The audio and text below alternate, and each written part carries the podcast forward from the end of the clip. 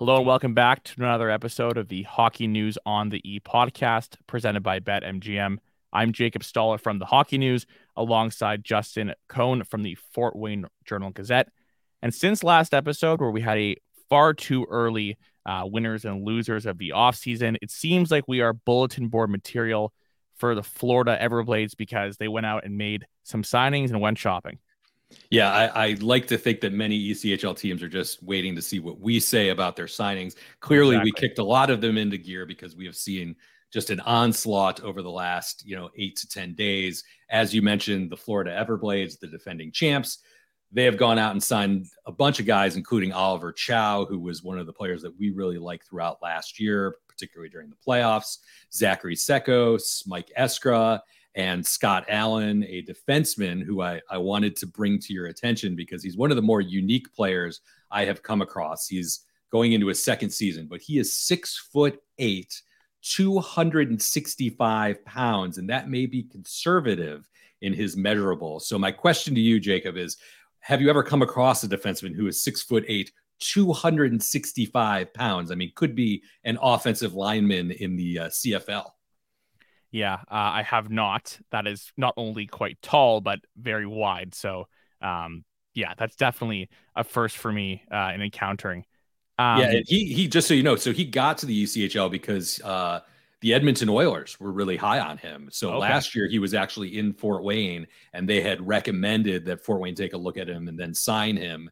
Um, you know, he he really did improve as the season went along. He's got a big booming shot. I'd like to see him use that size and that physicality a little bit more, and I think the fans here would have liked that. But still, uh, an interesting player to watch, especially when you see the defending champions take a flyer on him, and they have gone for those big kind of anchor defensemen before. Cody Sol was a, another gargantuan guy that they signed late in his his career to bring him down there. So uh, I, I like that Scott Allen's getting another chance with the defending champs.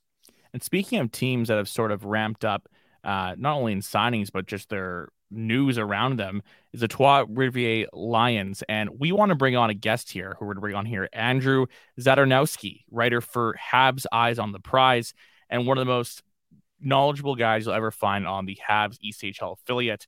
Andrew, how are we doing, man? I'm doing well. Uh, nice to meet you guys, Jacob, Justin. Nice to be on the show. I'm very happy to be here very happy to talk about the Lions because they've been making uh, the rounds lately in, in, terms of news. Yesterday was uh, quite an eventful day, let's put it that way.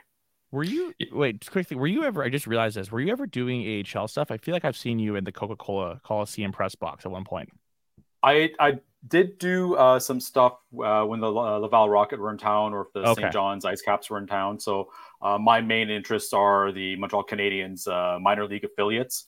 Mm. Hence why the Lions, um, the Rocket and Ice Caps, and dating back all the way to the Brampton Beast when the Beast were the ECHL affiliate of the Montreal Canadiens. Yeah, Andrew's been sort of like we've never actually spoken, you know, with our, our voices before, uh, but we've communicated many, many for many years during email and whatnot. Because I, I will freely admit, Trois Rivières, uh, Newfoundland, they're probably the teams that I am most disconnected from, you know, that, that, I'm least familiar with. And he's been a great resource for me. And I was thinking about it today. I think where we really met was Fort Wayne had a really exciting player about, I guess, four or five years ago named Alan yeah. Lyszczarczyk. And he was, you know, uh, he's a Polish player uh, was playing, I believe, with their national team. I was not real familiar with him, and there was a lot going on here because I like to do a lot of tweets about Lyszczarczyk, and I would sometimes go to Andrew with with stupid questions like, "Hey, I want to I want to make a, a fun tweet, but I want to do it in Polish," and he would help me with that. But the thing about this is, I to this day, I was always afraid I was going to misspell Lyszczarczyk's name, and I think I could still do it. L Y S Z C Z A R C Z Y K. Yep. Like not a lot of vowels, a lot of consonants. Three Z's, right? Three Z's. But that's that's what that like. I was so careful typing Alan Lyszczarczyk. And I tell you, to this day, I think Fort Wayne fans still want him to come back because he was the guy that came out of like nowhere, was really exciting as a rookie, scoring lots of goals yep. from down the right wing. And he loved it here. And I think there's still talk. Will he ever come back? But oh. anyway, that's just a little insight into how I got to know Andrew. You know, it's funny, Andrew, with the team being um, newer and and it's, it's sort of you know, obviously you mentioned Brampton before, but there's not many Canadian ECHL markets. And as Justin said, there's a disconnect from where his vantage point. But I'm curious for listeners, you tell us what's it been like? How is it the market, you know, accepted it? How has the fan base rallied around it? And how is the team doing from a business perspective? I, I think the the there's obviously been a lot of challenges since the franchise was launched. First of all, there was a one year delay because of the arena wasn't ready. Mm-hmm. Um, but that was almost pulling a homer because that was the year of uh, the pandemic when the season was uh, shortened or canceled or, or whatever, when not all the teams were taking part. So it was actually, um, um, you know, they lucked into that fact that the arena wasn't ready because that would have been a disastrous launch for the franchise, uh, not yeah. being able to have any fans, uh, especially for an ECHL uh, team. Obviously, you know, your majority of your uh, of your finance comes from ticket sales. So they got luck. They lucked out with that. Um, the initial inaugural season following the COVID year was met with a lot of uh, initial interest from the local fan base uh, and some buzz in the media as well, just because they'd be associated with the Montreal Canadiens. Mm-hmm. Um, you know, it's it's quite easy to state that without the Montreal Canadiens affiliation, um, this team would not have much of a chance uh, in the market, uh, in the very crowded Quebec hockey market. Um, it, I think things um, they've been unlucky for the first two seasons because of the level of injuries on the Montreal Canadiens and on the Laval Rocket. As we all know, uh, you know that kind of the call-ups trickle upwards, and the ECHL teams are left with with the scraps and whatever they can pick up along the way to to make up their roster. The Montreal Canadiens have had a record-breaking number of injuries two seasons in a row. Their first two seasons affiliated with the Lions. So it's been a real challenge in that sense in the first season, I believe they used something like 81, 82 players, uh, backfilling from the uh, from the Pro A league in Quebec.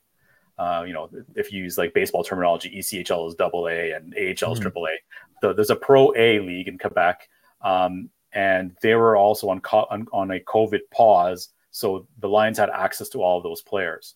Uh, that relationship soured last year, where the league, the Pro A league, the North American League, as it's called, even though it's purely located in Quebec. So I, I, I love the, the irony of that name.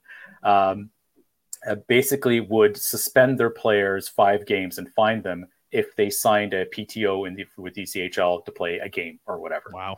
So last season, the Lions were left scrambling trying to backfill um, roster spots with players out of the SPHL and out of the senior AAA league in the province as well. So we're talking basically like the highest level of beer league being called up to the ECHL. And obviously, the results spoke for themselves. Uh, I think they had a, disastrous finish to the season. Uh, they were second to last in the league. Um, and fan base, um, I think what frustrated the fan base the most was the lack of consistency in the roster, the the big turnover that they've seen for the first two years.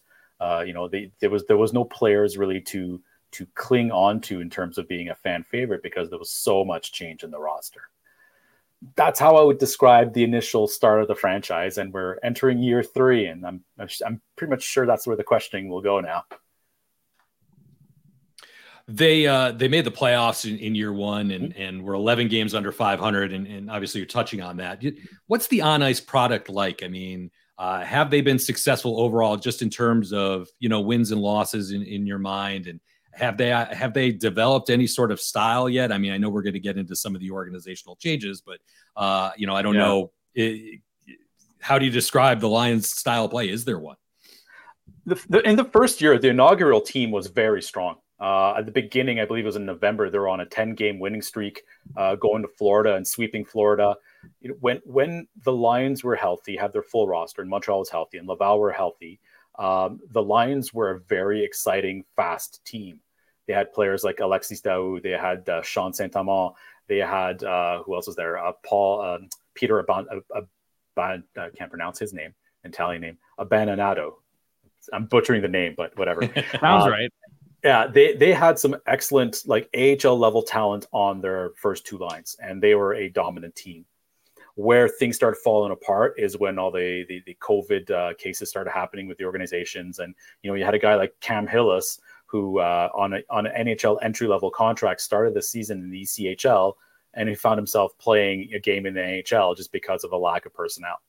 So there was there was a huge trickle up effect, and I think once you had a new player or two new players for every game, uh, the team kind of lost their identity. And the head coach at the time, Eric Belanger, even mentioned he, he, he was unable to focus on building on any systems because he was onboarding new players with every practice. So the team had to develop a, a safe style that was easy to rotate players in and out of the lineup. Uh, and that was his major frustration. And from that frustration, um, it carried over into year two, where Belanger uh, quit uh, a month into the season or two months into the season and went back to junior.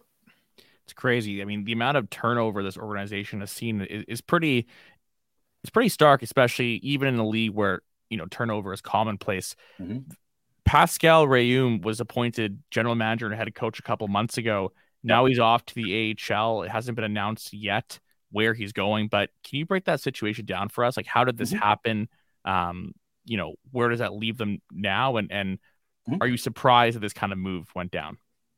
Um, we would have to back it up uh, a little bit. Uh, Pascal Rheaume was assistant coach for Eric mm-hmm. Belanger from since the inaugural year, uh, and when Eric Belanger left, uh, the the natural thing would have been to promote Pascal Rheaume to head coach and and and be done with. But that didn't happen. Um, you had Marc Andre Bergeron, the, the GM, who has never coached, who took on head coaching responsibilities. And I believe there was the kind of the relationship between those two men began to sour as the season began to sour. Hmm. By the end of the season, um, I remember the the end of year press conference. Uh, both men were there at the same desk, but you can tell that you know everything was not all right in paradise. You, you can tell from the line. It was a, it was a difficult season. Granted, any difficult season will wear a man down, uh, but you can tell that they were not on the same page. Um, and Pascal Rheaume was ready to leave the organization. He said his goodbyes to Marc Andre Bergeron. He said, uh, you know, "Thank you very much for the opportunity. You know, be a professional about it." And he was looking, exploring for opportunities elsewhere. Uh, and, but that's when the news of Marc Andre Bergeron's um, dismissal were came out and the mm. the owners of the team offered the role to Pascal Rheaume. Uh, so Rheaume decided to come back to the organization, accepted the role, and since he was in place, uh, I would say that the overall vibe around the organization took a, a 180 degree turn. Whereas things were quite dark and bleak towards the end of last season uh, because of the you know the, the way teams were performing and and players leaving to either Europe or just leave, leaving the ECHL to play in the North American League, like voluntarily leaving Double A to play in Single A. Uh, obviously, and we're not talking one player; we're talking multiple players. We're talking a guy like Matthew Brodeur uh, having to retire because of family reasons as well, and it really brought down the whole team's atmosphere. Uh, and the work that Pascal Rheaume did this summer was rebuild the confidence in the fan base that this team can turn it around. Um, there's been a lot of positive signings. There's been a lot of uh, you know key leadership roles coming back for this season, uh, and he hired uh, a new assistant coach in, in Ron Choules, uh, a guy who's worked in in hockey for 13 years, uh, always looking for that pro opportunity. For 13 years, he's been in junior. He's coached in junior. He's uh, he was most recently coaching a under 18 AAA team in Montreal. Um, and the opportunity came to join uh, the professional ranks. Uh, and you know, he, he came with a lot of positive uh, recommendations, and so that it seemed like the team was turning it around right away. And you know, new players on board, new coaching staff on board. And then the news came yesterday that Pascal Rheaume had taken a role with the AHL, and it was an initial shock. But looking back at it, looking you know with, with some with some time to pause, it, it, was a different feeling than when Belanger left. It was a different feeling when the players started leaving. It was a different feeling when Bergeron was uh, let go. It, you want people to be promoted from the ECHL to the AHL. Right. No one is in the ECHL to stay there. Everyone wants to improve. Everyone wants to move up. And what I talked to Ron Choules yesterday. I did an interview with him. Uh, article on Habs on the prize. Um, he was absolutely lauding Pascal Rheaume, absolutely saying what a great guy he is, what a positive experience it was to work with him for the for the six weeks that they worked together. Um, and was just nothing but complimentary of the work that Pascal Rheaume did.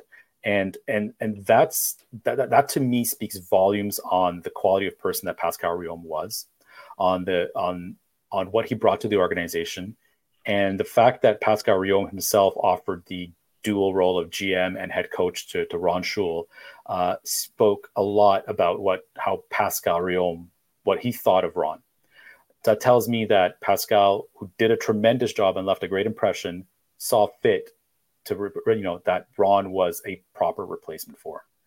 And with that, they brought on Matthew Brodeur back into the organization as a former player turned assistant coach. Mm-hmm. Um, you have Alex Cousineau as well, who's this rising star on the on the hockey operations side of things for Laval or for for for Trois Um, and I think that what this latest change has showed versus different what was different than the Eric Belanger leaving or Bergeron leaving is that there was a succession plan in place. Yeah. And there was it didn't feel like it was cobbled together or scrambled together. It definitely felt like it was something that was well thought out and it was a, a positive for the organization with a promotion of their man to the AHL. And once he's in the AHL, obviously he'll become the best uh, promoter of the Lions uh, at that level quick follow up here. Uh, Justin, is that the shortest tenure you'd ever seen from a GM slash head coach in the off season? I mean, like, sorry, better yet, have you ever seen this sort of arrive like promotion and then quick departure in the summer months? It's got to be up there. I mean, I've definitely seen some coaches and assistant coaches jump ship very early into the sure. season. Or it hasn't even um, started. But but in terms of promotion and then I'm out, uh, I feel like there was one other that that happened, but I'm blanking on it right now. It's rare though. It's definitely rare. Yeah. It, it wasn't so much as I'm out. It was more of a the opportunity came. Even Pascal sure. Rheaume, when when he had his press conference when he was first announced as GM head coach, he he basically said, "I I decided to return to the Lions to keep hope that one day I'll make it up to the AHL." Right. So he was he was open and honest about the fact that he still dreams of making it up a level. Mm-hmm. And and hilarious because par- there's a parallel with Ron Choules, who always hoped he would make it to pro.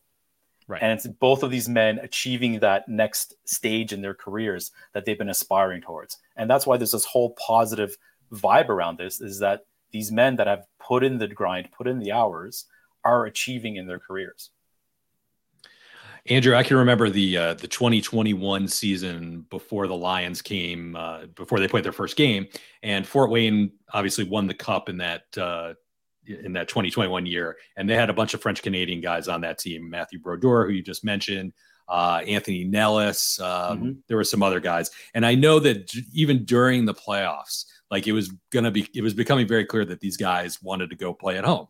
Mm-hmm. Um, and of course, there was a whole other side part of that, which was there was no way you were going to get returns on the value of these guys from an expansion team. But that's that's a whole other conversation.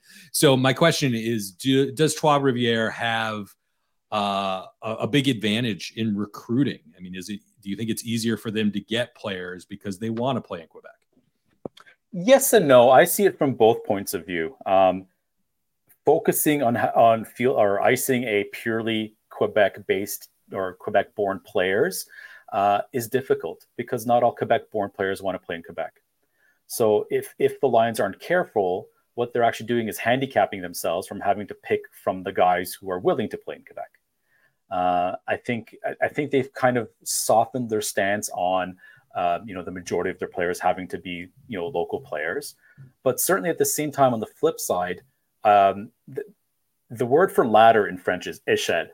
So I always joke that ECHL is short form for échelle in French, meaning that for players that have not gone the traditional route of junior being drafted by an NHL, team going AHL, NHL, the players that maybe you know um, developed late in junior or decide to go to university or are coming out of college in the, in the states, you know, there's an opportunity for them to play uh, close to their family, close to their friends, on a professional team that still has visibility uh, to the to the scouts from the HL NHL. Like a lot of the guys before would go to to Europe to play. Once you're once you're in Europe, you're kind of out of sight, out of mind for the most part. Um, otherwise, they would have to travel to places like you know Alaska or Allen or or you know far out places to to try to ply their craft. Uh, but that's not always easy for people um, or for, for, for French Canadians to to adapt to. I mean, Fort Wayne, you know, they had an excellent little the clique of, of French Canadians, and I'm sure that was very um, homely for them. They appreciated each other's companies for sure. But for for one guy to come out, you go out to Texas or something, he might feel isolated and and not be in the right mindset to excel. So I think being able to have that team in Quebec is is an opportunity for players that are you know want to play close to home, but it's also uh, an opportunity for the fan base to have a team they can kind of you know really um, sink their teeth into in terms of you know feeling like this this team represents us. Um, so the the Lions and you know, last season the Lions, the Newfoundland Growlers, the Iowa Heartlanders were all the same ownership group. Uh, now we know Iowa has been sold. I'm sure that you can shed the light on what is the current um, you know, what's going on with the ownership group of what had been those three teams? What's the current state of that, and, and how is that moving forward? Yeah, Deacon, Deacon Sports and Entertainment is the, the, the legal name of that entity, uh, fronted obviously by Dean McDonald, a, Newfoundlander uh, businessman who's uh, you know who who's you know is as a owner of the Growlers, and he saw fit to um, get a couple of more expansion franchises, Iowa and Trois Rivières, really trying to expand his footprint into the ECHL. Um, last year, the, t- the the organization ran into financial difficulties. Um, you know, Iowa wasn't drawing as many fans as they would hoped. Uh, Trois-Rivières was also having some trouble, you know, uh, during the season to to draw many fans. But just a total side note, but it's funny for Trois-Rivières, their two highest attended games were the first game of the season. You see my hands here, and the last game of the season, and everything in between was a dip. Right. But the, the last game of the season actually drew, I think, outdrew the inaugural game, which shows that the fan base still believed and still wanted it. But uh, going back to the ownership group, um, yeah, this year, uh, you know, last year the the the corporate credit card wasn't clearing. Marc Andre Bergeron had to pull out his own personal card a couple times on the road to get like things paid off. Um, players were always paid on time, but there was, you know, that that comes out of the hockey budget. But things that came out of the uh, the ownership budget, like uh, um, sponsorship costs or any kind of um, uh, you know uh, vendors that they used for for any kind of promotional stuff. Th- those there was it was there was news articles coming out that they weren't being paid on time and there was a lot of debt. There was also the big debt to the city to pay the rent for the arena. So obviously there was a lot of negative talk around what's happening there.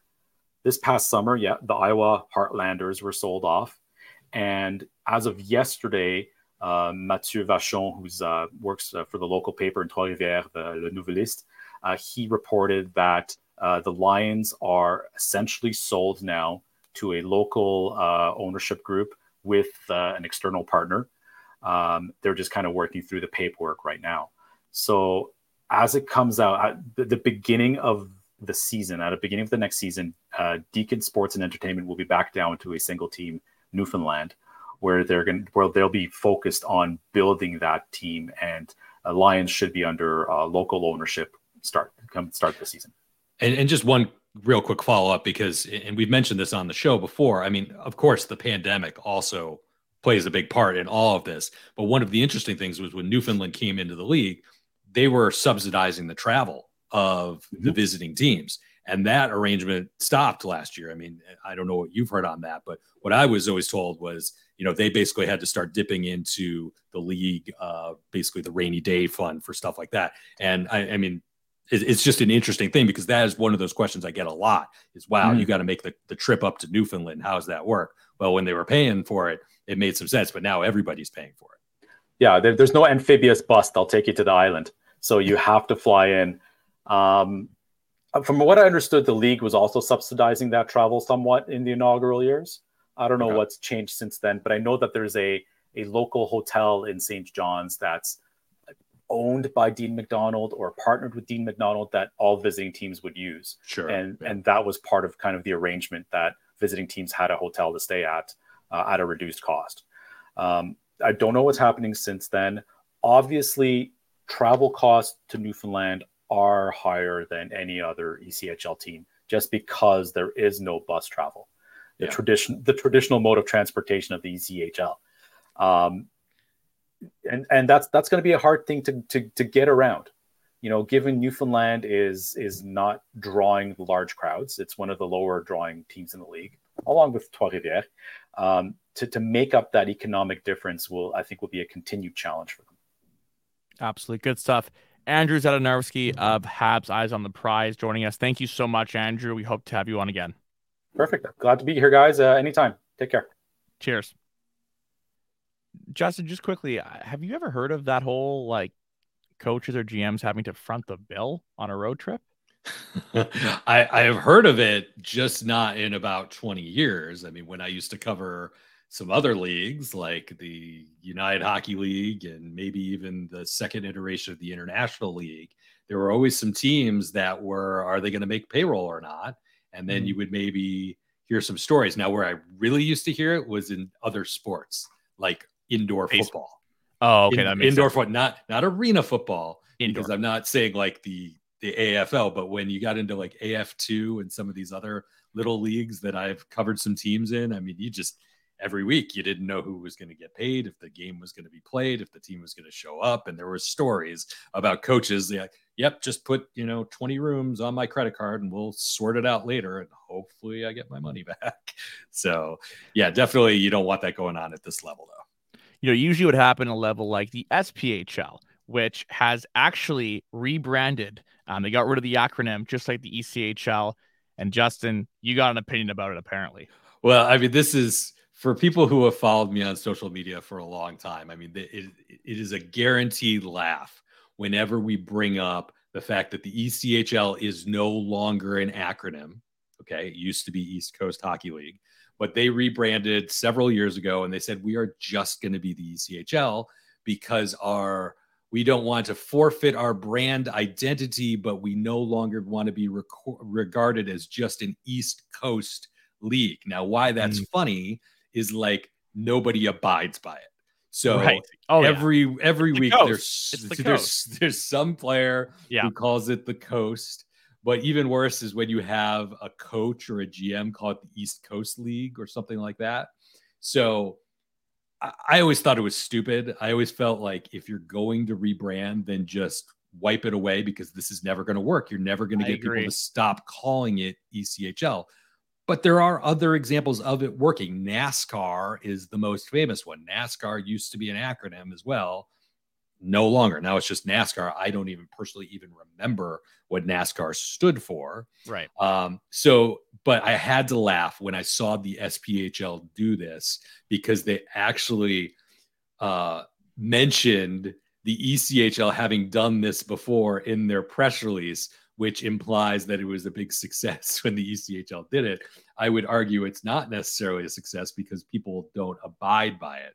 But look, covering double A hockey now since 20 since 1999. Uh, and I'll tell you a quick little funny story. Um, you know, I, I, often feel like people at this level sometimes they don't see the forest for the trees. They don't mm-hmm. understand branding, or at least not like I think they should understand it. Are you and subtweeting me? Are you, are you talking about me? I'm right here from last episode with the whole fighting and me not understanding the business of the game. No, no, no, no, no, no. I mean, you'll you'll never understand that. Uh, no, no. I'm just talking purely branding right. here. Um, so sometimes you'll have teams that come up with kooky names, and maybe people don't know uh, yeah. where that team actually plays. Now that has not been quite as bad lately, although I would say there was a team in the Federal League that I think was called Vermilion County. Like anybody in the world has any clue where Vermilion County is. But let me tell you a quick story. So I used to cover the United Hockey League. Yeah. And there was a team called the BC Icemen. Okay. Now I tell you BC Icemen, you probably automatically assume that team plays where? BC. Yeah, British Columbia. British Columbia. Okay. No, it was not British Columbia. It was Broome County, New York.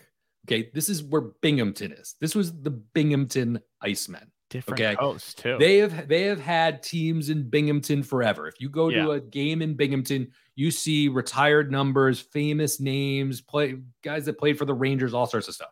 So I had to go out to cover some games in in Broome County, and it was really bugging me. And and I found that a lot of my readers had no idea where it was. And so we had a meeting in our newspaper, and I said, Can we just call them Binghamton? And That's what we did. So we decided we were going to call them the Binghamton Icemen. Now, Fort Wayne then was a two newspaper town. The other newspaper followed suit. And then I noticed the two newspapers in the Quad Cities followed suit.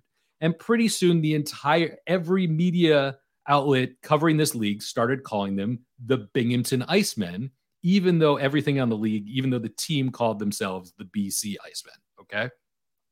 So then the next year, I was like, well, while we're at it, nobody knows where the heck the Mohawk Valley is because there was yeah. another team called the Mohawk Valley Prowlers. Sorry, quick thing, Justin. Did the team ever make a comment like about it or um not directly, but but we'll get All to right. that. All right. So there was another team down the street playing in Utica called yep. the Mohawk Valley Prowlers. I'm mm-hmm. like, come on, it's Utica. So we started calling them Utica, and then everybody started calling them Utica. And I think there was one or two other teams there. So the punchline of this story is this. the league meeting, the United Hockey League meetings were being held that summer. Mm-hmm. And an owner who I happen to know says, Can we talk about something? Because I think we have a branding issue here.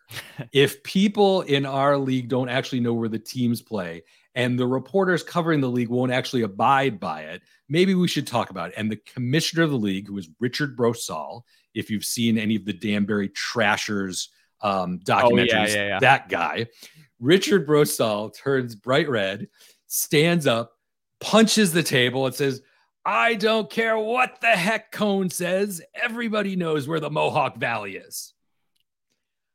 I love my that. phone started ringing off the hook that week because this is a league meeting. Like I'm not supposed to know anything that happens there, but so many people thought this was the funniest thing they had ever heard that people were calling me saying, "You're not going to believe what Richard Brosal just did. He just punched the table and said, I don't care what Cohn says. Everybody knows where the Mohawk Valley is." So here we are, 20 plus years later. I still get phone calls every now and then. Random people, they'll be in Utica and they'll just call me and they'll be like, You're not going to believe where I am. I'm in the Mohawk Valley. And you know, everybody knows where the Mohawk Valley is. So, it's a stupid story, but it speaks to something that I still think is a little bit relevant to this day that teams branding is important. Okay. You know, so think about it. Do are people going to be confused by SPHL? Are they going to keep calling it the Southern Pro League even in Peoria? I think they will. Probably. So why do this? But but that's where we're at. Before we sign off, uh, the 3ICE championship just took place. Lots of note, notable players from the ECHL from last year. Uh, Hank Crone, the MVP um, and Rookie of the Year, scored the winner in the championship game. Former ECHL goalie Eamon McAdam was the MVP. Uh, other guys were, you know, as well. Colton Hargrove, Zach Solow, Tim Dotery. Um, tell us about 3ICE, and we've talked a bit with Pete MacArthur, who's on, but just tell us about 3ICE and kind of the off-season yeah. regimen it is for a lot of guys. Well, that's why I wanted to bring it up because one of yeah. the great moments of the show was Pete MacArthur talking about how his team was so bad in three-on-three overtime, even though he played in 3ICE. Uh, so I thought it bared mentioning. Yeah, a lot of guys like Brandon Hawkins playing in it, and you know why I think it's interesting is you know, hockey has now become really a lot more year round. I definitely remember uh, a lot of years where players, you know, when the off season came, that was time for rest, that was time for surgeries, that was time for you know just brushing up on some stuff. But now you see guys, you know, as soon as the ECHL season's over, maybe they're playing in 3ICE. Uh, a lot of guys I know were playing in something called the Cap City Summer Elite League, which is in Ohio. There were guys like Anthony Petruzzelli, JC Campagna playing in that. So one of the questions that I think bears some discussion, if not today, sometime, is you know, uh, if you're a team, are you okay with your guys playing in the offseason? Because no matter how you cut it, it's a good question. There's there's going to be a risk of injury. So if you're just let's just say Fort Wayne and you've got Anthony Pet- Petruzzelli, even though he's not coming back next year, um, and he's he's out there playing in a couple leagues, you know, and what if he suffers an injury? I mean, you're not on the hook for any of that, but yeah. it can change the direction of your franchise. But the flip side is is really none of these these contracts in the ECHL are guaranteed. You never know what's going to happen, and you need to be able to rebuild on the fly anyway. Well, quick question: Is there hitting in 3ICE?